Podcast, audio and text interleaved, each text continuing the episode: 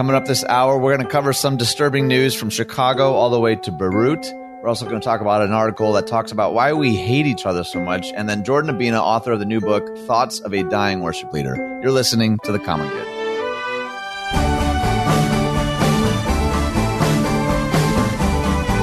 Hey everyone, welcome to The Common Good. My name is Ian Simpkins along with Brian Fromm. A couple of particulars. First, you can find us on Facebook, The Common Good Radio Show.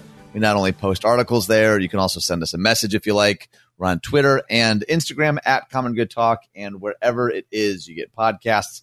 If uh, you wouldn't mind subscribing, rating, and reviewing, all of that really does help us out a whole lot. And uh, I don't typically do this, Brian, but we're going to start – on a bit of a heavy note. The whole show won't be quite this heavy, uh, but there mm-hmm. were just a couple of things that were sort of consuming my news feed that I felt like we should at least touch on. And I imagine that many of you have probably heard of these stories already. But the first one is out of Beirut. Why don't you give us like a just a quick flyover of what's going on there?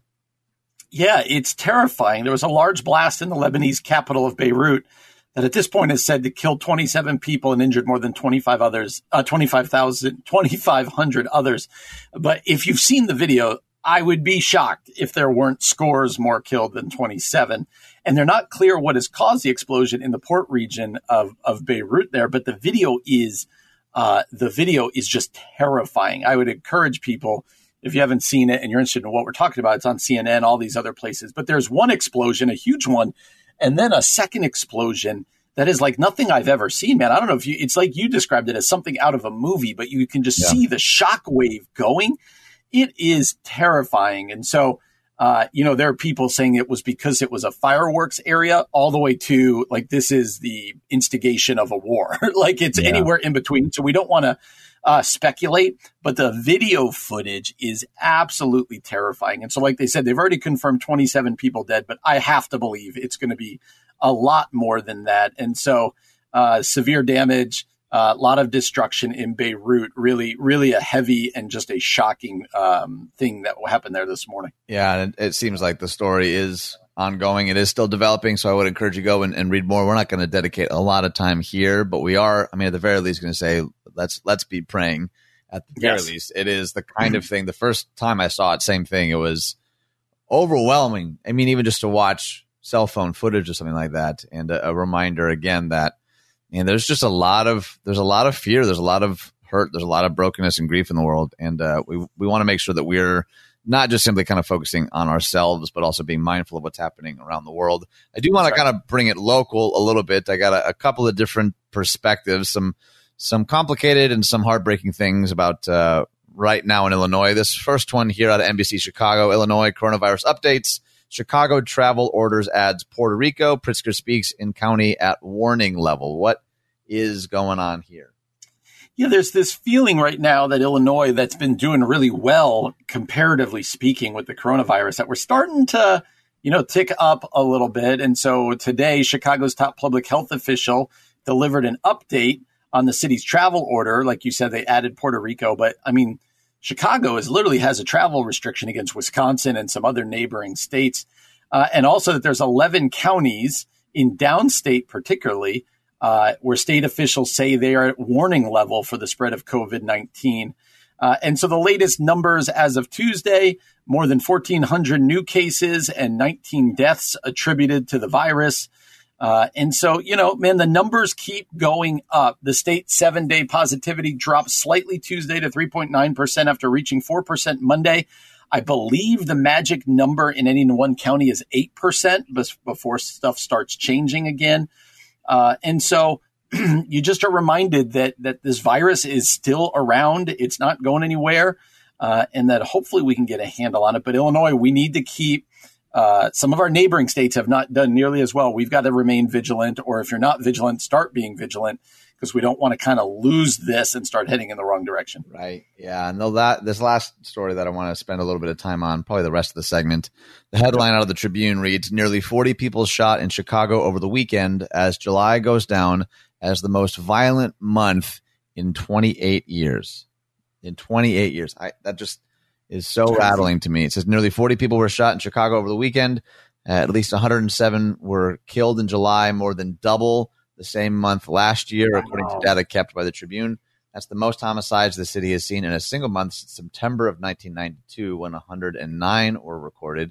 Most of the people died from gunshot wounds, but at least six people died from stabbings, three from strangulation, two from child abuse, and two from assault, according to the mm. Cook County Medical Examiner's Office. At least 570 people were shot during the month, about 250 more than July of last year, according to the Tribune's data. Okay, so I'm going to stop there. There's another article. It's up on our Facebook page. We might not have time to get into it, but uh, Janari Ricks was one of the boys, yes. nine year old, uh, who was shot and killed. And there was someone on our staff actually who has uh, worked with Janari pretty closely, and she was sharing even just some of the heartbreak of knowing not only knowing him and the family, but like just the, the life and vitality that he always showed in the classroom, and just it was a very very somber sort of staff gathering today, and and it was sort of one of those things that we know this is Chicago, but like Brian, you're out in Downers Grove, I'm out in Naperville. Right. It seems odd, but even having that kind of distance can some sometimes create a disconnect. And spending some time today with a staff member that I don't even know all that well, to be honest, and hearing her personal account of like, no, this this reaches all the way to where I'm at in my experience, and I spent time with him. Uh, I just wonder what what do those numbers do to you? Even just the just the extraordinary spike from just last July. Like, what what are some things that come to mind for you? Yeah, so what you said is absolutely true for me that we live, you know, at most 45 minutes from where this is going on. And it feels like another world when you read these types of stories. And, uh, and, and it's important for us to read these stories then because we're reminded that this is right up the road. And two, uh, again, I feel like we've said this with COVID over and over. The numbers are overwhelming, but they, they can also lose some of the, um, the personal nature of it. And that's why when you read these stories of these kids or this 17 year old activist they were talking about in here, uh, it's just heartbreaking. When you read their stories, you read their names, uh, you read their ages, and it's just unbelievably heartbreaking. And then the numbers make you go, what is it that made it be 250 more than July of last year, right? Is it the the stress and the tension of the pandemic, uh, something about kind of the nature of protests, or is it just something? Uh, is there something becoming uh, more dangerous down in these areas of the city? I don't know the answer, but that is our. It's not like it was two more or three more. There's 250 more people shot than this month last year. Yeah, uh, that's a huge problem, and it uh, people a lot smart, smarter than me are trying to figure out the answers to that. Uh, but this should really cause us to lament and mourn for sure. Yeah, there's a, an interview that I saw from Fourth of July weekend. So another girl was shot and killed, a seven year old, uh, Natalia oh. Wallace, and her dad, Nathan Wallace. There's a couple of different videos floating around. One one's from his car, another's from uh, like an actual press conference. And I actually thought about playing it in the segment now, and I and I decided against it just because it's I would encourage you go watch it. Like you need, I think you need to see the expression on his face. But there, there was something to even just the rabbit trail of this last weekend. I, I did not, I didn't know about the Wallace story to be honest up until no. earlier today when I was kind of doing research for this segment. So there's, yeah, there's not only like a disconnect at times, but also like an inundation. Like there's so much yeah. to keep up with all the time. That's even stuff that's happening in our own backyard, unfortunately, gets drowned out. And I don't think we can do that. I know that a lot of people listening, you're not here in Illinois or Chicago land, but for those, I mean, wherever you're at, I think it's worth being like informed and invested to pray and grieve and then to put action to th- to the things in our in our own backyards, our own neighborhoods, our own communities that that are broken. And I don't know honestly what that action is right here. I think right. I have some ideas, um, and maybe there are people listening. You have ideas too. We we would love to hear from you. But at the very least, I wanted to shed some light on some difficult, some frightening, uh, some tragic news, both from around the world, but also right here in our backyard. At the very least, to say, as Christ followers, I think we need to continue to be a people of prayer, and then let that prayer lead us to action. And uh, yes. coming up next, I want to do an article that Carey Nieuwhof wrote. It's really good. He says, Why do we hate each other so much? Five reasons anger is the new epidemic. That's coming up mm. next here on The Common Good on AM 1160. Hope for your life. Hey everyone, welcome back to The Common Good. My name is Ian Simpkins. Happy National Chocolate Chip Cookie Day, Brian. Okay. I, am a fan of that one. You are, you are, you aren't? I am, although, have we talked about this? Maybe uh, I'm kind of on an island when it comes to chocolate chip cookies, and it started a little bit of an argument with my extended family the other day. Oh boy, I was alone on this one because I prefer them not just crunchy but almost burnt, and uh, everybody else got really mad at me because they're like, "No, they got to be gooey and soft." I'm like, "Nope, I want my chocolate chip cookie like." Like crispy, really crispy. Yeah, you, how about you? You can go ahead and turn your computer off now, Brian. I'll see you tomorrow. it was I was on and on. There was there was there was five or six of us in that conversation, and there, nobody came to my backup on that one. And I am with all of them. I, I, I think it'd be treasonous to come to your defense in that regard. So to the point that earlier in the pandemic, my wife made cookies. And one of the batches, she was like, "Oh no, I forgot them," and she was like, "Oh, they're burned," and it was my favorite batch of all of them. Who hurt you, Brian? What happened in your past that made you the way that you are? Uh, I'm going to stick to it. Yes, I believe that you will, but I think that only. Never mind. Uh, let's let's. I'm going to skip the particulars. You can find us online. That's enough. Um, so Carey Nieuwhof We've mentioned Carey before. He's a nice guy. He's a pastor. He's a podcaster. He's a uh, author, selling author. Yep. Yeah. Yes. He he he puts out more blog content than almost anyone I know. He must just That's have right. stuff backlogged for the next ten years. It's bonkers, and it's a lot of it's really good. So it's super frustrating. Yeah. But he wrote a, a headline. Here's the article. The headline simply reads: "Why do we hate each other so much? Five reasons anger is the new epidemic." You want to get us into this article? I do. This is good. He says, so much is changing so quickly in our culture. One of the things that's changing quickly is how deeply we seem to hate each other. Election years and global pandemics only seem to make that trend worse. I wish I could say Christians were exempt from this trend. We're not. In fact, there are a good number of Christians who are fueling it. a few years back, my social feeds felt a lot more fun than they are now. Some days the feed is so bad, I just give up. It seems like an endless drone of suspicion that fuels anger, that spawns outrage, that powers division. It's almost as though if you're not outraged, you can't have an opinion. I've stopped following people, some people I used to follow. I stopped following some people I used to follow because, well, it's just wearying. Sometimes it feels like the outrage just waits to jump on whatever issue seems easiest to follow. It's a parasite looking for the next animal to suck dry. So, what's going on? How did we end up this way? And is there anything that you and I can do about it. We'll start here. Even though some days it might feel like everybody's angry, it's not everyone. Like many, uh, like other authors and thinkers, I'm trying to carve out space, he says, for the good people to hang out on the internet, a space where reasonable people can honestly share opinions and not jump all over each other. Well, that's what I'm committed to. It's not always that simple. So that's his introduction here. You and I have talked about this over and over again about the societal outrage, the cultural outrage that seems so prevalent. And I think he's right. In some ways, one of the hardest parts for me about it is uh, it's not just that my Christian brothers and sisters, like say on social media, seem to be joining in. I think he's right that oftentimes uh, it's the Christ followers in my life who are fueling uh, a lot of this outrage. And by, and by fueling, do you mean like antagonizing or yeah. po- like poking or, the bear unnecessarily? That yes. kind of what you're okay. Absolutely, or lashing out in outrage yeah, as yeah, well. Right. Yeah. Well, and kind of what he said there, that last paragraph, we're trying to carve out space for the good people to hang out on the internet space where reasonable people can honestly share opinions and not jump all over each other. That's kind of been a hope and a dream for you and I for the show right. from day one. So I, I really did appreciate that.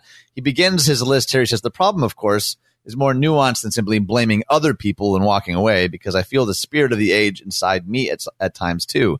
I'm an Enneagram 8, a challenger, as they say. Being an 8 means that on my good days, I want to save the world. On my bad days, left to my worst instincts, there are bodies flying everywhere. I feel the spirit of anger ri- rising up in me too. And uh, so I appreciate him kind of owning up the eightness. Eights tend to be kind of the more aggressive. And he's saying like, hey, listen, I, I'm I'm prone to this as well but he gives then five reasons that he thinks uh, we hate each other so much. Five reasons that anger is the new epidemic. So why don't you walk us through number one? Yep. Number one, he says you're naturally more aggressive online than you are in person. That is true. People say and do things online they aren't comfortable doing in real life. Not only do you try to manicure your image so you look better than you do, but unless you work hard at it, you're more naturally aggressive, more div- more divisive, and more hostile than you are person to person. The question is why. Mm. The answer, because you're kind of anonymous. even if you use a real profile pic and your username isn't something like truth troll 82317 you still don't how did he know my uh, my username yeah right you still don't you still don't feel the closeness you do in real life distance between people desensitizes people and he goes on to explain that more again uh, on some level i feel like if we could ever bridge that gap between how people are online and how they are in person that would do such good to solve this problem because he's 100% right. People uh, are a lot more cruel and a lot more bold online than most most of the time than they are in person for sure. Here's another one that I've seen a lot of hate generates more clicks than love. That's right. long before the endless fake news arguments of the day, TV news and newspaper editors figured out that bad news sells. I've, we've mentioned this before on the show. My uh, community college education in this regard always said if it bleeds, it leads. So it's like hate or mm-hmm. violence, right? They learned how to play into our anxiety and fear to get ratings. The 24 hour news cycle and explosion of news media have accelerated those attention grabbing tendencies. Social media has put uh, those tendencies on steroids. Tristan Harris makes a compelling argument that algorithms, Facebook, Google, and other social media agencies uh, use intentionally prioritize outrage because, as Harris argues, the major social and tech companies have figured out that outrage spreads faster than something that's not outrage. It's one of the reasons we've committed to doing a segment on the show called some good news because yeah. there's no shortage of bad news. He says, here's what's sadly true about human nature, or at least human nature in the 21st century. Hate generates more clicks than love. He says, I've struggled with this. I know a lot of people have, but I've also realized that if I title things positively, nobody reads it. Have you found that to be true, Brian? Absolutely. I think that's so true. And it's especially true online. Like, uh, yeah, it's like you said, I learned that too. Like, if you watch any morning show, uh, they're going to start with uh, some bad news. They're going to start with a tragedy, and that's why. Uh, number three, any attention can feel better than no attention. There's an inverse trend happening around us. Thanks to technology, we've never been more connected than we are today, but we've never felt more alone. And for sake of time, what he's saying is we'd rather have negative attention than to be ignored and feel like nobody's out there, nobody's listening to us. And so we're drawn to negative attention even above no attention, and therefore we're we're uh, willing to be cruel and uh, cruel to other people. Yeah, number four says you know enough to make your world feel dark. One of the challenges everyone is navigating is the flood of information that hits us every day, from your social media feeds to breaking news flashes to the minute by minute invasion of notifications, buzzes, rings, and haptics that disrupt our day. We're processing more information than any human who has ever lived. This is not good if you flip back a few generations, you'll notice that your great great grandparents really only processed the information they needed to know and could act on. You only knew exactly. so many people, and when someone died, you knew them and could help by bringing the family food, attending the funeral, and being part of the community that could support them. Now, you get told several times a day about mass shootings, plane crashes, typhoons, and wars that kill thousands. I mean, that that's even for some of us uh, part of what we do at the show sometimes. But you don't know anyone involved that are mostly powerless to help except to give a few dollars to relief efforts or the latest GoFundMe campaign. Ditto with new emails, status updates. You are bombarded every day with information you can barely process, let alone do anything about. That is for sure. And number five, anger can get you heard even when you have nothing to say. Uh-huh. Many people would say the opposite of love isn't hate, it's indifference. I think that's true. And when it feels like the world is indifferent to you and you're unloved, anger can be a way to get someone's attention. Uh, sadly, anger can get you heard even when you have nothing to say. This is good. That's a good list. So he, he gives four questions. I'll end with this. He says, uh, So, what do you do? The future can be dark or it can be different. Personally, I'm putting my heart behind different. Here are four questions to ask next time you post, write, blog, podcast, or shoot that email. So, I'm just going to end with these four questions because I think they're really helpful. Uh, first, he says, What's my real motive? Am I trying to help, hurt, or just get noticed? Secondly, are people better off or worse off for having read what I just posted? Third, am I calling out the worst in people or attempting to bring out the best? And fourth, if the person I'm writing to was in the room looking me in the eyes, would I say the same thing in the same mm-hmm. way?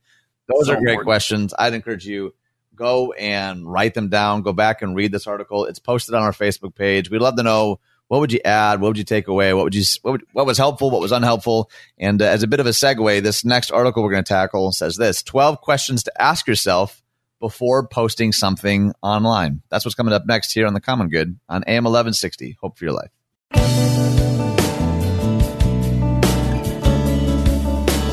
Oh, hi again, everyone. Welcome back to The Common Good. My name is Ian Simpkins along with Brian Fromm. You can find us all over the place. We also really appreciate any uh, feedback, any subscriptions or ratings or reviews on the podcast. All of that helps us out a whole lot. We got some discussion happening over on the Facebook page on the Twitter page, the Twitter account. And I've never said the Twitter page before. Yeah. probably accurate. I'm not really sure. It is also National Night Out Day, Brian, which is rough to say. You got big plans on National Night Out Day? I I have no plans, but now that I know it's National Night Out Day, I mean, I'm certainly going to make huge plans tonight. Obviously, like I'm assuming you're going clubbing, socially distanced clubbing or something. No, I'm going to go out on my deck. That's that's about the extent that I'll hmm. probably make it tonight. I'm sure that actually sounds much better. Um, so we just did this article by Karen Nieuwhof, five reasons that we're uh, sort of at each other's throats all the time, and then Mark Dever. He's a senior pastor of Capitol Hill Baptist Church in Washington, D.C. He wrote an article mm-hmm. over at ninemarks.org that says 12 questions to ask yourself before posting something online. And Brian and I say this a lot. Like we don't agree uh, with every article we talk about. Sometimes, you know, we disagree with the entire article and we're just trying to have conversation. But I thought some of these suggestions were actually pretty helpful or interesting at the very least. So because there's 12 and we have limited time, why don't we just jump right in? Yeah, and I do think one of the biggest things about this is to repeat is to, if nothing else to take away from the fact that before you post think, right? Ask yourself right. questions about why am I doing this? Right. So number 1, he says, the first question to ask yourself before posting something online. He says, Will it edify or significantly inform a useful conversation? Try to think of what will edify others. All we do is in obedience to the command to love God and love others. How will it increase their knowledge or faith or love? Are you accurately representing any positions you disagree with? How sure am I of my facts? Tri- uh, trivia, trivialities uh, hopefully fill up our lives less than they do so much on the internet. John Piper has said that one of the great uses of Twitter and Facebook will be to prove on the last day that our prayerlessness was not from lack of time. and he's right. So, number one is, will it edify? That is such a John Piper quote, by the way. Isn't he the one that posted farewell, Rob Bell? Wasn't that? it is. He had time I, for that short one. Ironic. I guess it was quick. So, in, in, yep. in his defense. Uh, number two, will it be uh, easily misunderstood? Because the privacy of a personal conversation limits misunderstanding. In public posts, some things will sound one way to those who know us and another way to those who don't. Negative assessments are often best shared privately or not at all. How many of us have learned at our workplaces that email is a terrible way to share any kind of negative comments? And thinking of more public postings, ask yourself, are there reasons why I may not be a good person to speak on certain matters? That's like a jam packed. I think it's true though. I've certainly had people, even if I was trying to like be clever someone yeah. will private message me like, "Are you saying this?" I'm like, "Oh no, no, no, no, not, not at all." My goodness, I can see how you saw that though. I've I've certainly felt that myself. Yeah, number three, will it reach the right audience? If you're correcting someone, should the audience for that correction be wider or more narrow? Right. Is that audience correctable? When you use social media, consider who is listening to what you're saying. What if everyone in this room came over and eavesdropped on your conversations after the service today? Yet we do this all the time online. Will it reach the right audience? That's good. Number 4 there's no way we're getting through all 12 of these. Yeah, let's try anyway. We're getting it. Think positive thoughts, Ian. Come on. Number four, will it help my evangelism? Is what you're about to communicate going to help or hinder those you're evangelizing? Is it likely to diminish the significance to them of your commitment to the gospel or enhance it? That's a fair question. Yep. Number five, will it bring about unnecessary and unhelpful controversy? Think carefully about controversy. The line between vigorous exchange of ideas and a kind of social war is sometimes thinner than we may think. Hmm. What is this particular controversy that I would be contributing to good for? When is it helpful? Uh, when is it unhelpful? How much time will it take up? Is this an unavoidable primary issue or a matter about which disagreement is fairly unimportant. Will this controversy play into any other division that threatens the unity of our local church? That's a good one. Number six, will it embarrass or offend? Will anyone be embarrassed or offended by what you're saying? I understand that the mere fact that something is offensive doesn't mean that saying it is wrong, but simply we must be sure the offense is worth it. That's actually kind of what I was going to say. I don't know that we can necessarily allow that to be the only metric, but I think you worded that well. Like, yeah, sometimes maybe it's all right that someone be a bit offended if what they're saying or doing is horrific or toxic, but asking, True. is it worth it? I think is a good question. That's right. Number seven, will it convey care? Will those mainly concerned appreciate your motives? Privacy in communication conveys care and honoring of the person receiving the information. You like the fact that your doctor's report is private but you don't mind that the sale at the store is advertised. If someone would rather be addressed in person, why not do that? That's that's mm. a good word right there. I did just recently too. I, I had an email exchange that was starting to starting to pick. I could feel the heat increasing a little bit, and I was like, "Hey, Uh-huh. can we just have a phone call?" And it was so much better. Like it was as I met, I was, you know, there's like a tenseness going into it, and then like 30 seconds into the call, you're like, "Oh yeah, this is someone like I really care about." We, why were we getting Uh, at each other's throats? Uh, number eight, will it make people uh, better appreciate someone else? Point out God's grace in others' lives, ministries, arguments, etc. Highlighting something that will build others' esteem for someone else glorifies God and encourages others to see His work in them. That's a good one. you and I are reading these like we're an anchor man because they're all questions. Like number nine, is it boasting?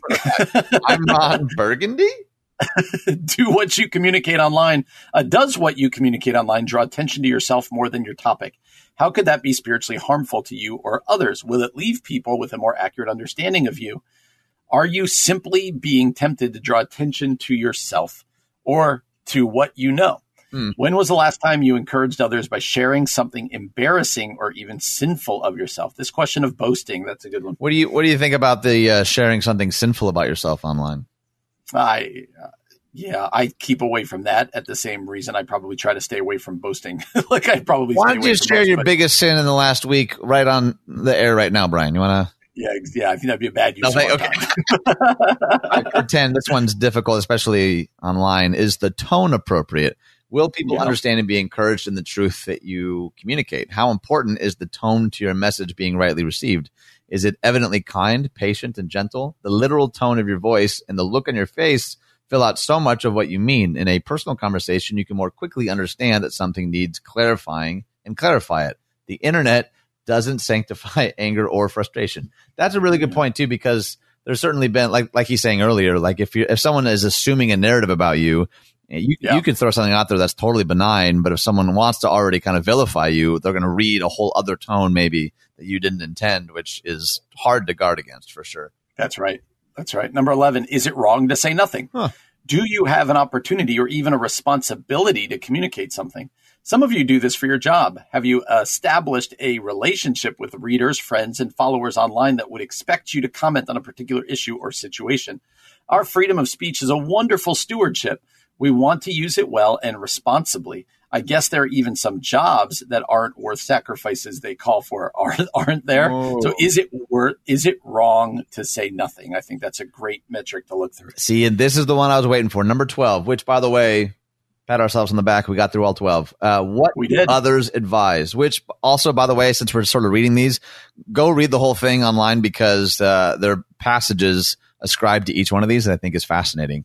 He says, when you're about to communicate something you know others will find provocative, do you have good sounding boards to try to help you estimate the response? Do you take time to consider before you publish? Speed of the response is both an ability of the internet and a temptation to speak too quickly. Remember, you will give an account for every word you type. Does saying things at a quote safe distance from people tempt us to say things we wouldn't say to their face? I got to give a shout out to my wife because she's an incredible sounding board when something happens either in the news or in culture and I like my brain comes up with something that wants to say and I think it might be clever and I'm not sure if it's helpful or not. I'll like run it by her and she has been an incredible source of no yeah, I think that's good. I think that's um, provocative in the right way or I don't think that would serve you or anyone else well. I would not I would not go there. And I I've just been immensely grateful for that kind of feedback in my life. But we yeah, we posted Yeah. this up on the Facebook page. What do you love? What do you hate? What would you add? What would you take away? We would love to hear from you all over the Facebook page, The Common Good Radio Show. Coming up next, Jordan Abina, author of the new book, Thoughts of a Dying Worship Leader. That's coming up next here on The Common Good on AM 1160. Hope for your life.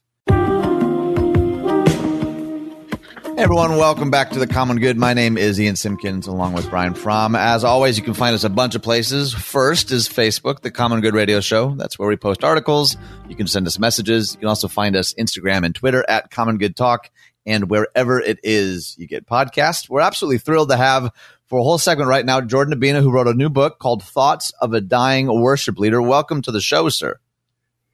Hey, thanks so much. Pleasure to be here. Hey, would you take just a, a minute or two and uh, introduce yourself to our audience? Yeah, absolutely. Uh, my name is Jordan, and I am living in California, but don't fear, I'm still singing and worshiping, depending on where you land on that. and uh, I've been a been a worship leader for uh, over a decade. You know, I got into I loved I've loved music my whole life, but you know, worship uh, became part of my life as probably 18 year old, and had the privilege of, you know, working with great people, men and women, and uh, from around the world doing music and missions and church and just trying to uh, stay fresh and uh, stay creative is a big part of kind of who I am. And so it was a pleasure to write a book, which was crazy. And now I'm talking about it, which, you know, if we met in person, you'd be like, I don't think this guy should be writing books, but I did it anyway. So, so here we are. And it's a pleasure to be here. I love it. Well, when people meet us in person, they say, "Why are you? Why do you have a radio show?" So we get. yeah, yeah. Oh, yeah. Okay, hey, cool. We're family the description of the book that we got, it says, it starts in a fascinating way. It says that you were a dying worship leader, feeling unable to reach beyond the uninterested faces staring back at you. Uh, talk to us. Talk to me a little bit about uh, where you were at and, and what led you to write this book. It sounds like a, a great place to be at, doesn't it? Right? yeah, There's like, it's all, it makes you feel all warm and fuzzy. Uh, you know, if you're a worship leader, if you've been a part of worship music and maybe been in church, you get to, you can get to a point where maybe you start thinking, wow, I'm on a stage and no one else is. And mm. is this a performance? Is it not? And is there a formula to this? You know, I started thinking that just maybe I knew the right songs in the right order, in the right way right. to get a response. And I wasn't sure. And I started to feel like the Holy Spirit was saying, you know what, Jordan, there's more here. Mm. And uh, I was struggling through it, you know, but I was still showing up on Sundays and I wasn't distant from the Lord. You know, um, sometimes I think the perception is, and maybe especially for people in ministry when they when they're going through something that that also means that they're distant from from God. And that wasn't the case at all. I was I was going to God with my frustrations. And the and I like to write. Uh, and I have. And never meant to write a book. Um, maybe it's been a dream of mine but I was in my devotion time in the Lord. I was reading Second Chronicles 20 and it's the story and I talk about in the book and you've probably heard it, it's where there's like three armies and the God's people have to go out and and God's like just go out there and stand your ground and I'll take care of it. And uh, and and the way that I always heard that passage was like praise precedes the victory. You ever heard that? Yeah. Like oh, yeah. you know, as we praise and God's going to do the work, and that's awesome and cute most of the times. but except when I'm afraid and I, you know, and, and, praise is becoming hard. Right. And in that story, they send all the musicians out to the front you know, and this isn't uncommon, mm-hmm. but I felt like the Lord said to me, Jordan, look at that closely because in that scripture, it doesn't necessarily say that they're ever going to be coming back. It just says, I'm going to win this battle for you. Mm-hmm. You're not going to have to do anything. But I felt like, wow, like what a spot for those musicians and worship leaders to be in. To the faith that it must have took. Like, was there any goodbye conversations? With their family, like we're going out to battle. Like, wasn't there just one guy who's like, I don't know, right. this doesn't like probably the bass players like, I'm not so sure. Like, guys, you're playing the song, or like, why would we go out in the front? They have archers, and and I felt like the Lord said, Jordan, that's how, that's how. The only way you're going to be able to survive this and be able to be a part of what I'm doing is I need you to go onto the platform like that, following me and my instructions, and let me win this battle of people's hearts. And it just saved me. And so mm-hmm. the the the idea behind that name is, you know, maybe some of those worship leaders weren't sure if they were coming back, and I and I just started to imagine like the ferocity that they must have had for whatever it is they were playing and singing right. with that type of mindset, and it just changed me. Uh, and I just started writing about that and some of my experiences, and it was it was really rewarding. That's awesome. I actually taught on that just a couple of months ago. We were doing a devotional for our church in the midst of you know a pandemic, which is you use the word fear and uncertainty a little bit. I'd love to know like what hope or encouragement would you give to church leaders, maybe specifically worship leaders, in the midst of like a global pandemic, where a lot of people feel very uncertain at best. Yeah, no doubt. I mean, I I, I feel I feel it every day. More, my wife's kind of a you know, a steady line across the board with a few blips here. I'm like the roller coaster, you know. yeah. I'm waking up on a Sunday, on Sun Sundays, I'm like, Jesus is coming back and I'm going to usher him in today. And then the next day, I'm like, oh man, I'm just, I feel like, you know, uh, Elijah, just feed me. Like I'm, I want to die or something. But hmm. uh, I think something that's, that's helped me recently is I was speaking to a pastor. He, he's a superintendent of our district, Brett Allen, and he said, he started talking about Jesus being in the Garden of Gethsemane, and he asked me like Jordan, uh, and this is on a podcast I do called Explorers, and he said, "What changed when Jesus went to the garden?" And I knew that I wasn't going to get this answer right, so I just didn't say anything. and he was like, the circumstances around him didn't change, the plan didn't change, none of that changed. The only thing that changed was Jesus. By the time he came out, he was ready to walk in the plan that God had for him. And and I, have been thinking about that, and I, I was thinking to myself, nothing about how I worshipped and sought after God has changed. Like all of those things remain the same. Yes, everything around me is kind of going crazy, and I don't have an answer to all of it. And right. depending on which channel I turn on, could ruin my life, you know. But the way that the way that we go to the Lord, right, like is still the same. I think like he he says we can come. He says he hears us, and I think maybe that this is a season where those things are now the only things we have. We had some other things, right? Like, I don't know how long you can live off of the Christian kind of multimedia structure that our right. world has, and it's awesome. But there's not amount of YouTube videos that's going to get me through 2020. Like, I need right. the Lord. And mm. I think the blessing is the way that He says we can commune with Him have not changed. But oh man, is it challenging yeah. for sure. But um, what else can we do? Yeah, yeah. right.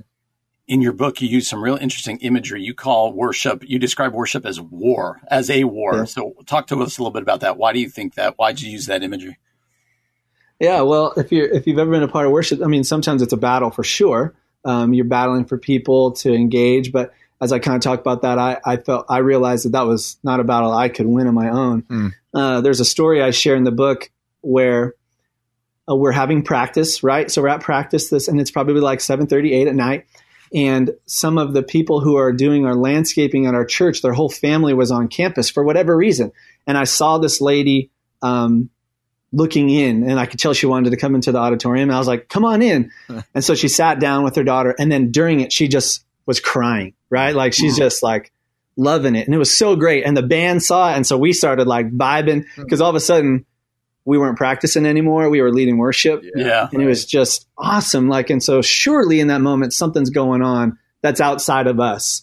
But on the same night, no joke, we have a girl, a young lady who's in the band, and her family is not, uh, the, her, she comes from a family of unbelievers.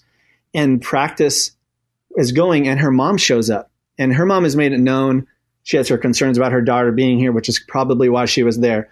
And so just think about this. So for the rest of the night, which is probably another 30 minutes, the woman crying because of what the Lord's doing in her life is in the room. And then this woman who doesn't know Jesus and is saying doesn't want to know Jesus. They're the only two people in a room that were leading worship. Wow. And it just mm. it just dawned on me that worship is probably more than I think it is and there's a lot more going on. Yeah. And I got to show up because it counts. And so it's just there's a battle there, and it just just changed my perspective of of what was going on just that night. You know, and the band felt it too. Like just being in that room with someone who's saying is an unbeliever and someone who obviously you know is really being moved. It was just it was special. That's really yeah. cool, man. As as we wrap up, where can people go to learn more? Where can they get the book? You mentioned a podcast, Instagram, any of that. Where can people go to learn more, connect with you? Yeah, you can go to jordanabina.com and that can kind of take you everywhere. It'll take you to a place to buy the book, Thoughts of a Dying Worship Leader. I just launched a new podcast called Next Explorers, uh, just interviewing some amazing men and women. And uh, I actually made a podcast for Thoughts of a Dying Worship Leader, and it just just goes a little deeper through every chapter. And uh, yeah, leave me a message somewhere. Love to connect. That's wonderful, man. That again is Jordan Abina, author of the new book, Thoughts of a Dying Worship Leader, available wherever books are sold. Jordan, thank you so much for taking the time to join us today. My pleasure. It was great. Thank you. Appreciate it, man. You're, You're listening to The Common Good on AM 1160. Hope for your life. Coming up this hour, Tim Keller weighs in on secular justice and critical theory. And then later, we're going to talk about political idolatry. You're listening to The Common Good.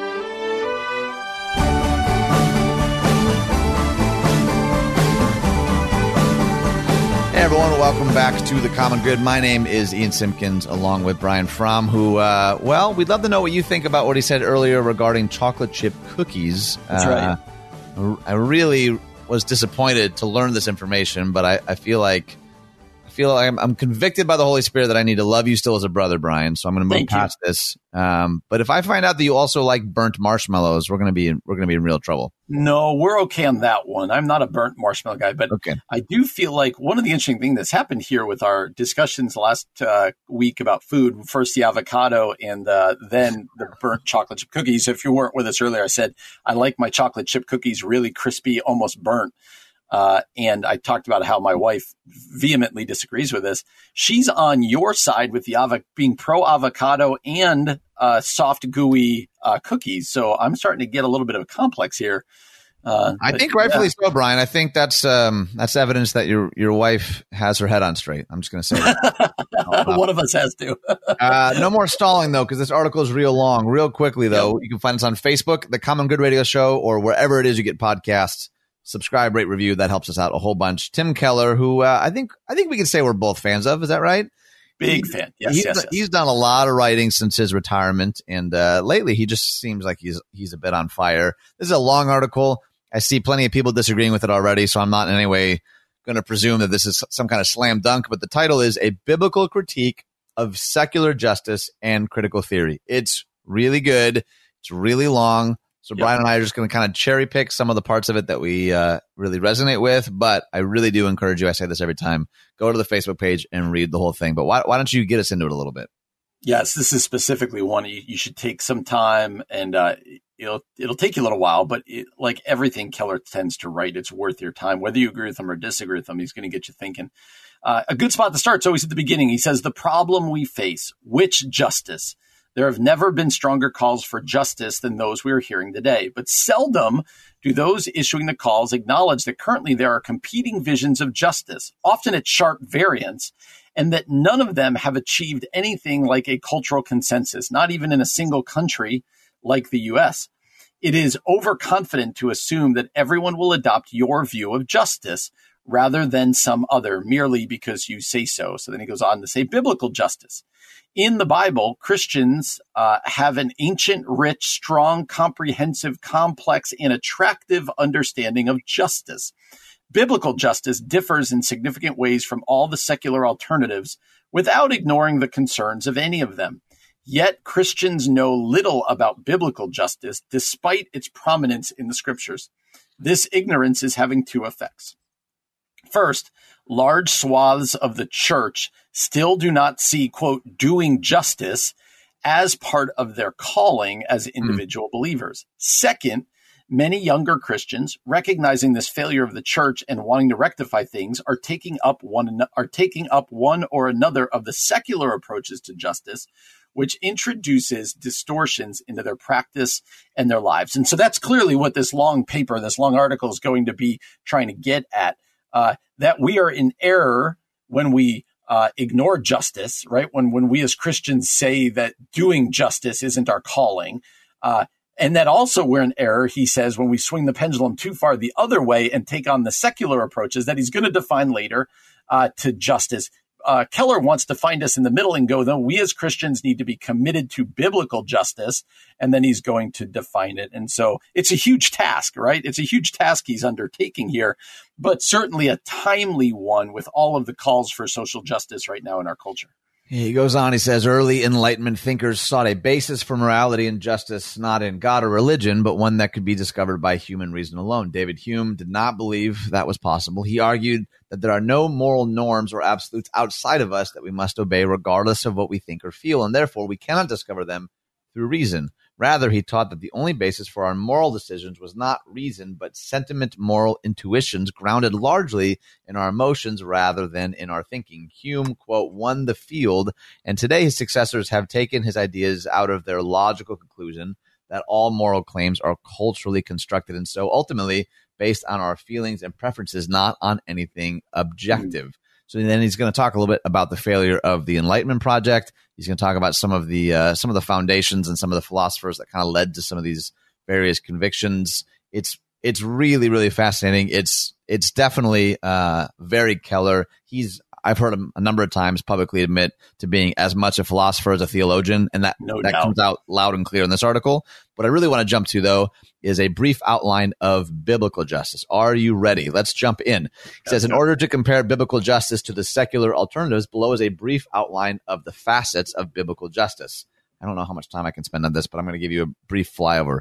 One, community. Others have a claim on my wealth, so I must give voluntarily. The, the Bible depicts the human world as a profoundly interrelated community, so the godly must live in such a way that the community is strengthened. Old Testament Mhm. scholar Bruce Waltke uh, puts it that all the teachings, all the teachings on the righteous in the book of Proverbs into a concise and practical principle. The righteous are willing to disadvantage themselves to advantage the community. The wicked are willing to disadvantage the community to advantage themselves. The gleaning laws of the Old Testament are a case in point. Deuteronomy 24 is referenced. Landowners were commanded not to maximize profits by harvesting all sheaves or picking all the olives or grapes. Instead, the owner was to leave produce in the field for the workers uh, Hmm. and the poor to take through labor, not through charity.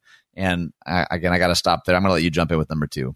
Yep. Number two, uh, equity. Everyone must be treated equally and with dignity. Leviticus 24 says you are to have the same law for the foreigner as for the native born. The Hebrew word uh, mesharim means equity, and Isaiah 33:15 says, "Those who speak with equity or mesharim keep their hands from accepting bribes." Bribery is unjust because in commerce law and government it does not treat the poor the same as it does the wealthy. Any system of justice or government in which decisions or outcomes are determined by how much money parties have is a stench before God. Another example of inequity uh, is unfair business practices. Leviticus 19, Deuteronomy 24 speak of unfair wages. Amos 6 speaks of unjust scales.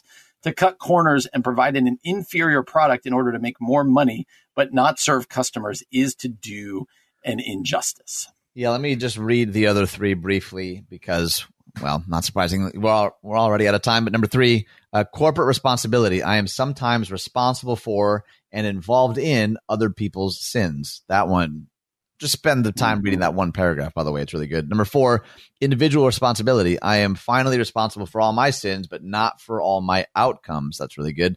And then number five, advocacy. We must have special concern for the poor and the marginalized. He says, while we are not to show partiality to any, we are to have special concern for the powerless. This is not a contradiction. Proverbs 31 says, Speak up for those who cannot speak for themselves, defend the rights of the poor and the needy. The Bible doesn't say, Speak up for the rich and powerful, not because they are less important as persons before God, but because they don't need you to do this.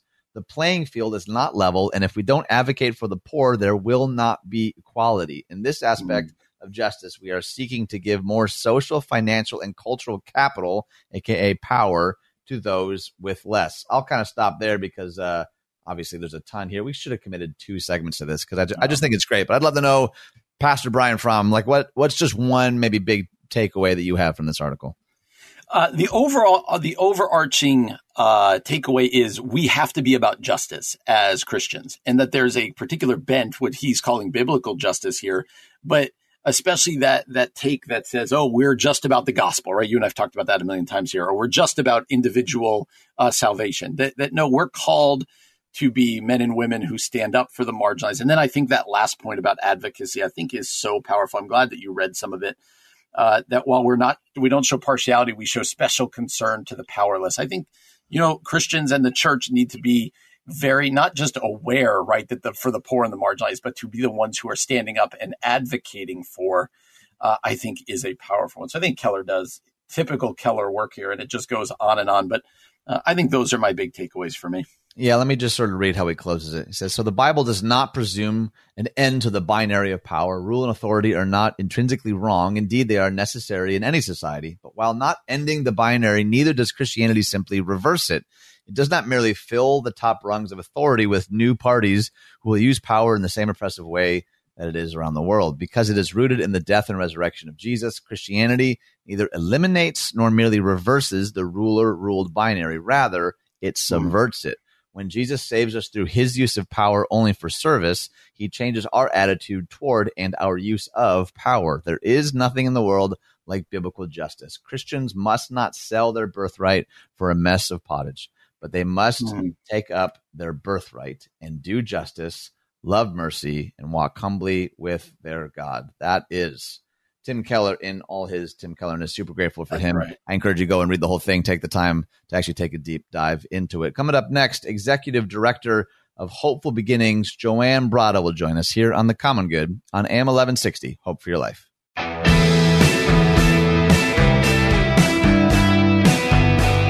Hey everyone, welcome back to The Common Good. My name is Ian Simpkins along with Brian Fromm. Real briefly, you can find us a bunch of places on Facebook, The Common Good Radio Show, 1160hope.com slash The Common Good.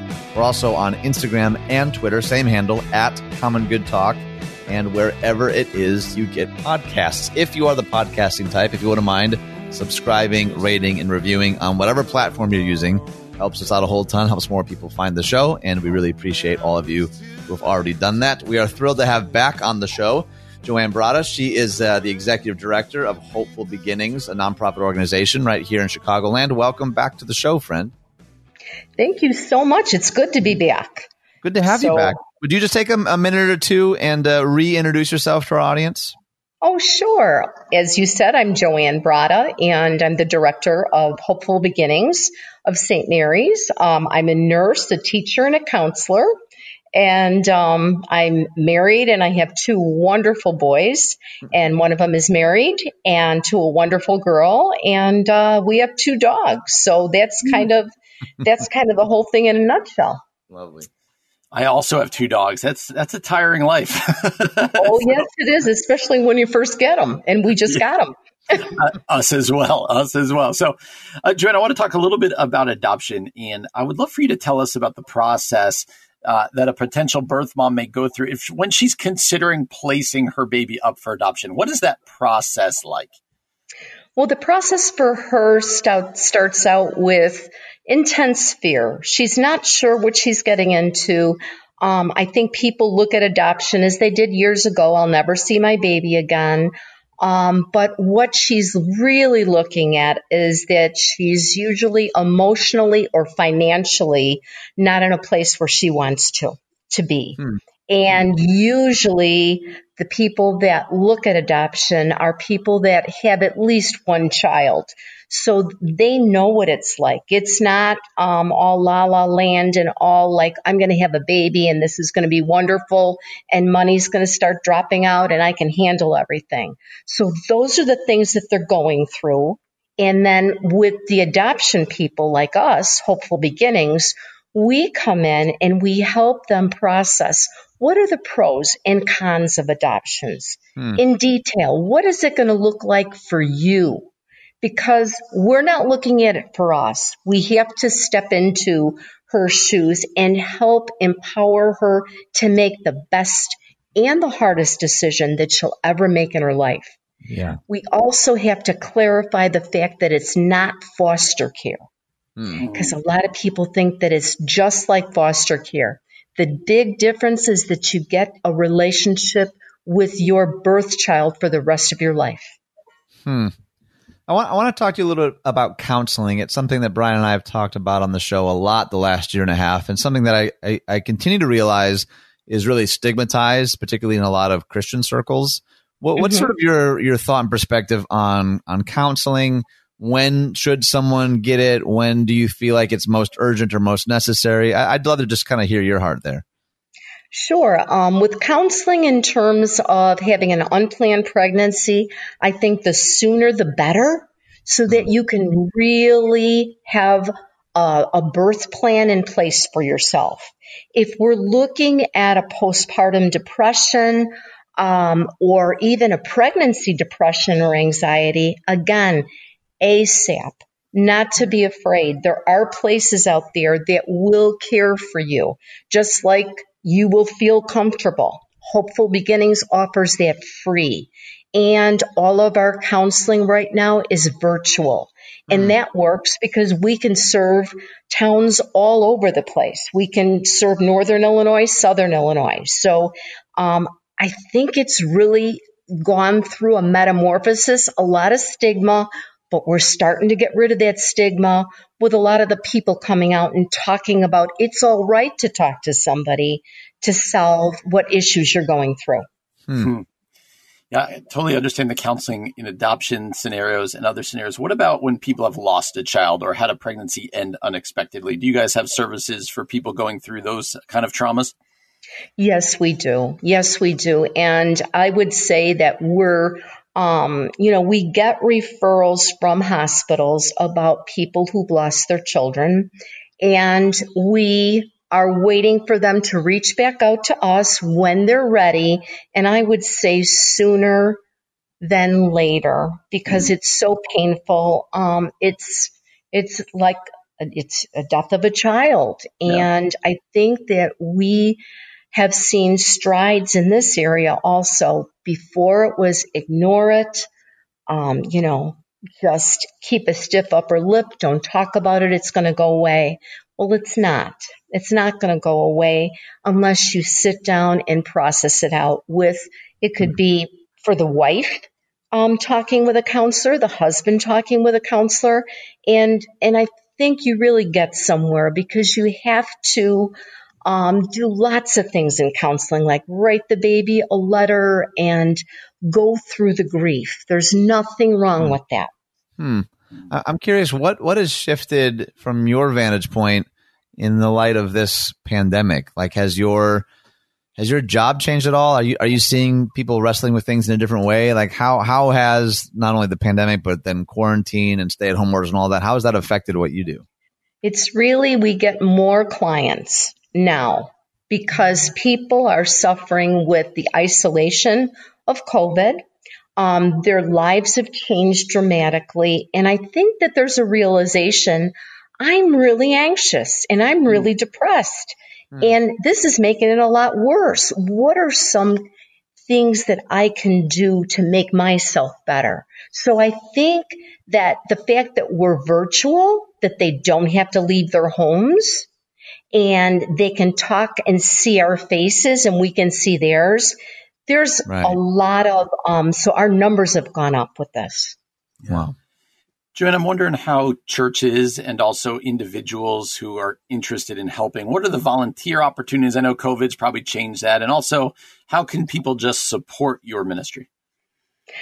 I think that um, the one thing is we are having a virtual gala on November 14th, and my friend Alan Krashesky from Channel 7 is going to be emceeing it. We're going to oh, have great. entertainment.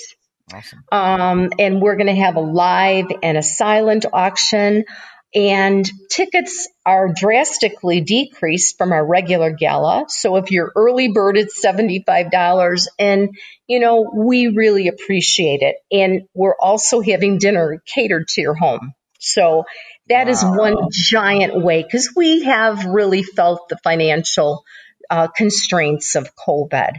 And then when we get back into the office, you know, there's always things like office work, answering phones, helping us out in that way. A lot of skilled people like to volunteer and they do outreach to their own churches. Hmm. To their own places, uh, their own groups, their Bible studies. And we welcome that. And if anybody would like me to come out to them to um, talk to their groups, I'm so I'm so happy to do that to try to help spread the word about what we do.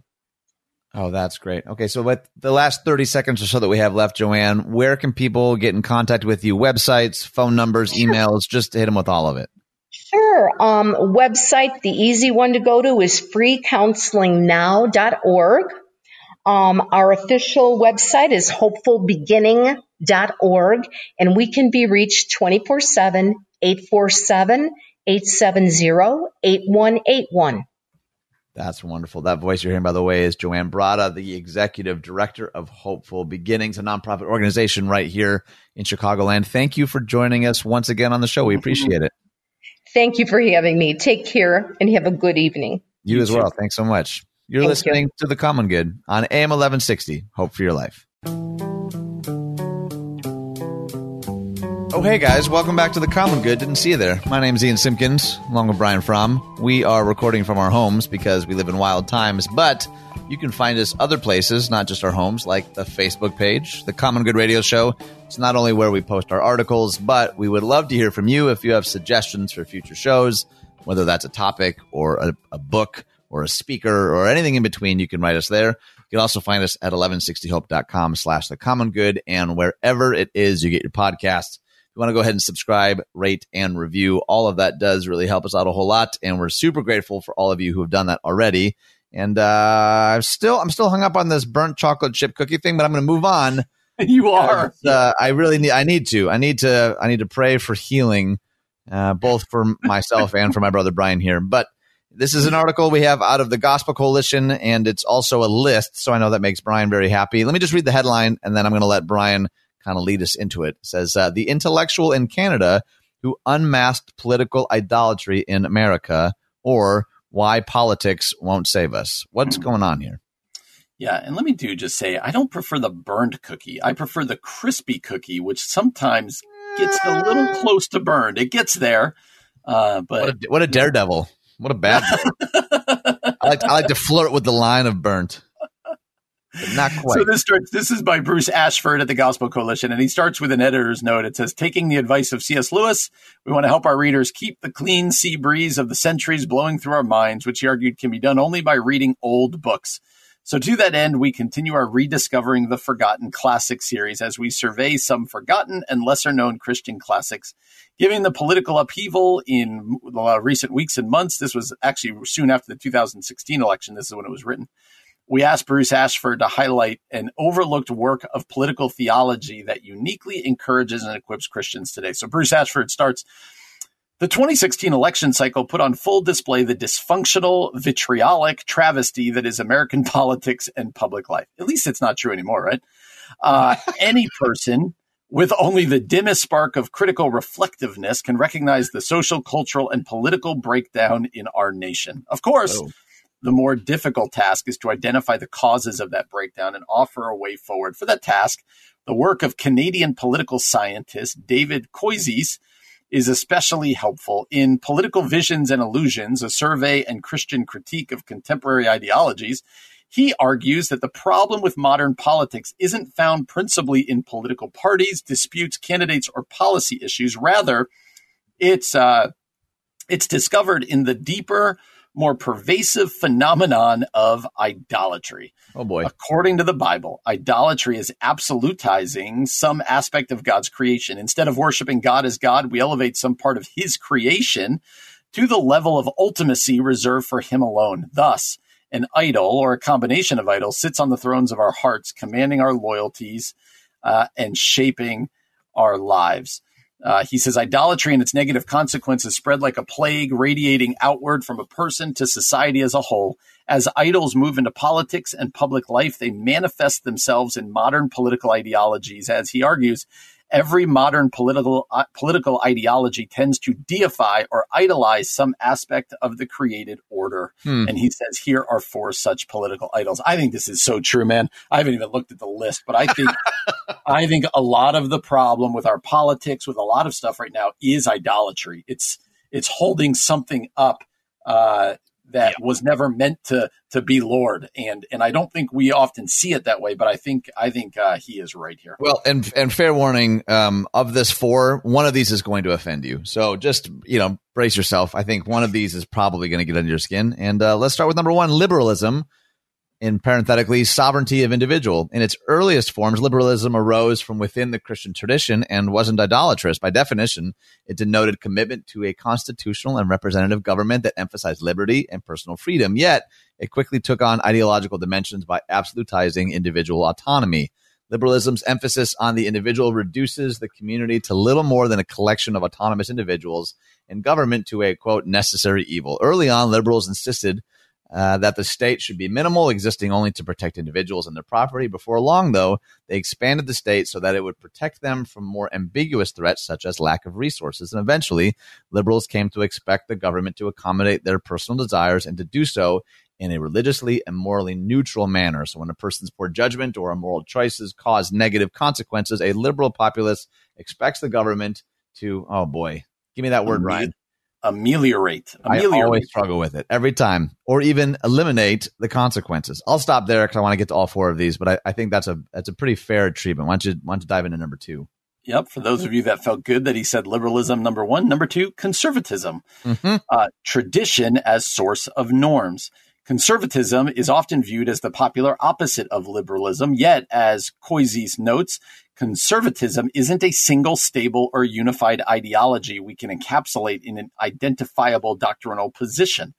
It doesn't even qualify strictly as an ideology since it tends to feed off other ideologies. Its tendency is to, quote, conserve, and usually it seeks to conserve a particular era in a nation's cultural heritage conservatism tends to deify a certain er, uh, era in national life and ascribe evil to grand social reform agendas. But one problem with pure conservatism is that it's always on the move. Like progressivism, it's less an abstract ideology than a contextual response.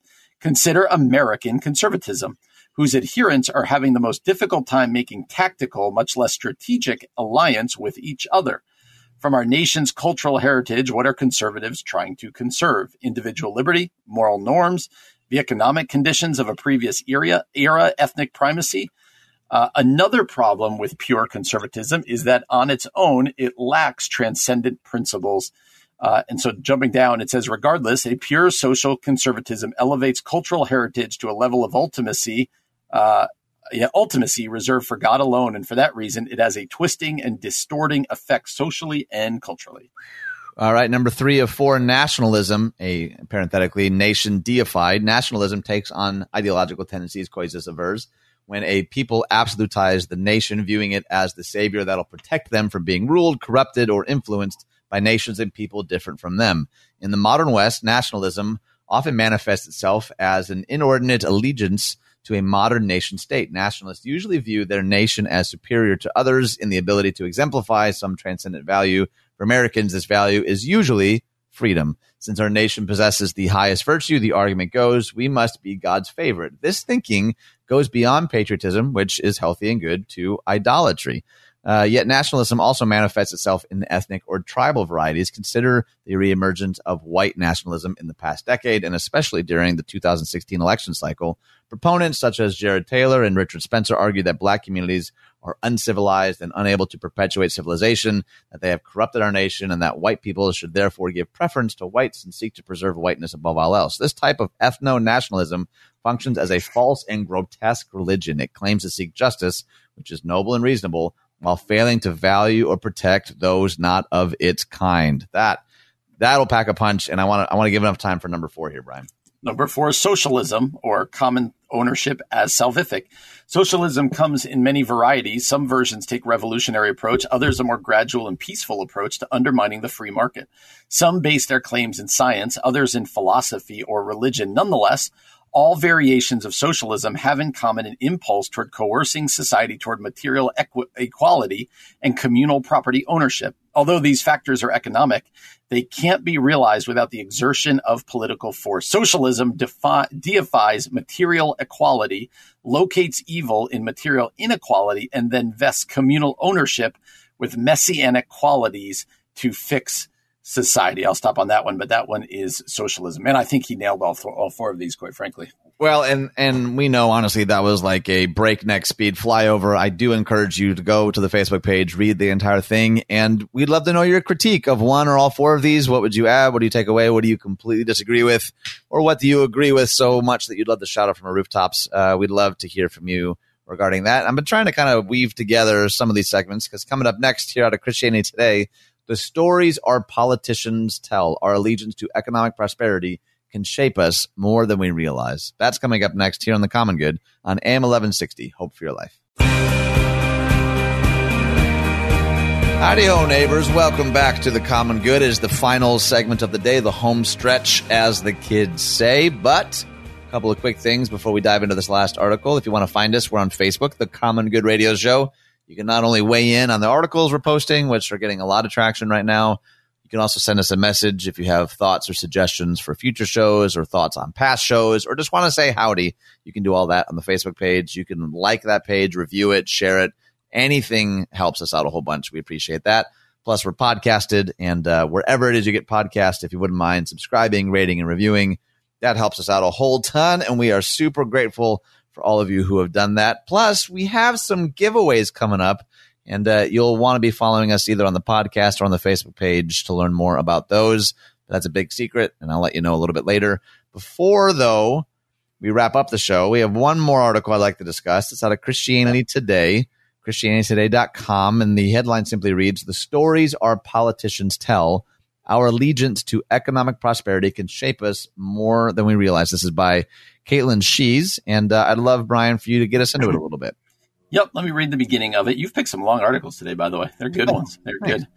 Uh, as the height of the 2020 presidential election season approaches, many Christians are asking important questions about our political responsibility. What policies should I support? Do I vote on party lines or on the issues most important to me? In the midst of a global pandemic and racial tensions, tension splintering our society, the stakes feel different this year. But mm. important questions about parties and candidates can easily obscure another question at the heart of our political and spiritual lives. What story am I buying into? What a fascinating question. Politics is all about storytelling. Picture Ronald Reagan's iconic 1984 Morning in America campaign ad. Light slowly rises over shots of farmers working in the fields and a paper boy throwing his morning paper onto the green lawns. A family moves into their home. A beaming couple celebrates their wedding and the sun rises over Capitol Hill. The economic statistics listed throughout the ad are secondary to the emotional and visual story of hope, new beginnings, and the American dream. In their campaigns, candidates do not merely outline policy proposals, they articulate a vision of a good life, hmm. free mm. from certain threats, in community with the right kind of people. These marketable narratives are not content to remain on the at the uh, uh, penultimate level, shaping our political decisions while leaving our theological commitments and spiritual formation unaffected. Like all persuasive, effective stories, they will fight for ultimate status in our lives. Let me pause there. This makes me think, regardless of whether you voted for him or regardless of what you thought uh, thought about him as a president, it makes me think of President Obama. Right, like uh, when President Obama ran in 2008 you knew the story. The story, the narrative was one of hope and change, right? Hope right. and change, hope and change. And by the end, you knew exactly uh, what the Obama campaign was about. Whether you voted for him or whether you believed he could fulfill that, if you asked what were the other candidates running on, I remember thinking, you can't really tell me, you know, what exactly is Clinton, Hillary Clinton or John McCain at that time or whatever. But if they asked you, uh, Barack Obama, what's his story? Hope and change. It's a story of there's a new horizon, there's a new thing coming. Uh, and that swept him right into the White House. And so, yeah, politics are stories. It's the politicians can tell the best story are usually the ones who can get a following in an election. Well, let me let me read how uh, this article ends because I've also made a promise to myself to mention this phrase anytime it shows up in something we're reading. It says political participation is one way we creatively pursue the common good the mm-hmm. common good of God's creation, and Christians should work to faithfully evaluate different policy proposals using both their theology and their knowledge of policymaking. However, we must also learn to identify and challenge the prevailing stories that animate each policy. In their book, People of the Truth, the Power of the Worshiping Community in the Modern Era, Robert Webber and Rodney Clapp call this the diac- diacritical function of the church. We both criticize the errant stories we are immersed in and offer a compelling alternative. The power of political storytelling presents both a challenge and an opportunity to church leaders struggling to respond to the evangelical political crisis. Our hmm. churches are filled with people who have been strongly shaped by political stories that affect their voting and shape their theology, relationships, and spiritual formation. Yet, the church has the resources corporate worship, scripture, historic liturgy, music, community to instill an even greater story. Our conversations about evangelical political engagement need to be greater than which policies we should support or who mm-hmm. should earn our vote. Those decisions cannot be abstracted away from the larger stories that animate them, stories that form our identity and desires, instill fears and loyalties in us, and orient our work in the world toward ultimate good. As people formed weekly by a grand story, we should learn to recognize the competing narratives that threaten to unseat the story of the kingdom of God from its place as the controlling narrative in our lives. The church has exactly the resources it needs, the ultimate story, communicated through teaching and historic Christian practices, rehearsed in the context of the community of God. I, I would love to know how someone else is maybe hearing that. Like what what does that lead you to to want to do or enact or change even maybe ask you specifically that, Brian, like as a pastor, does does that compel you to to do anything different or to have different kinds of conversations in your in your own life and work? I think it reminds me that our role is to paint the picture of what can be, right? To tell the story, uh, and not some pie in the sky story, but the story of the gospel, the story of of uh, of hope, uh, rather than sometimes I can get in the mud and just want to like fight or uh, you know uh, complain about what's going on. And I think the church has an opportunity, especially in a time of global pandemic and all sorts of other stuff where there's just darkness and struggle and people are hurting, to paint a picture to to kind of shed some light that says, hey, there, there's something better. And so I think uh, it's a good reminder for me, at least, as a Christ follower, not to be like fakely positive, but instead to go, no, but there is hope. Let me point you to that hope. Let me point you to the grand story uh, that there's more than this struggle that we're going on right now. I think. Uh, I think the church has a real opportunity right here. How about yourself as you hear all, uh, as you read this about story right now?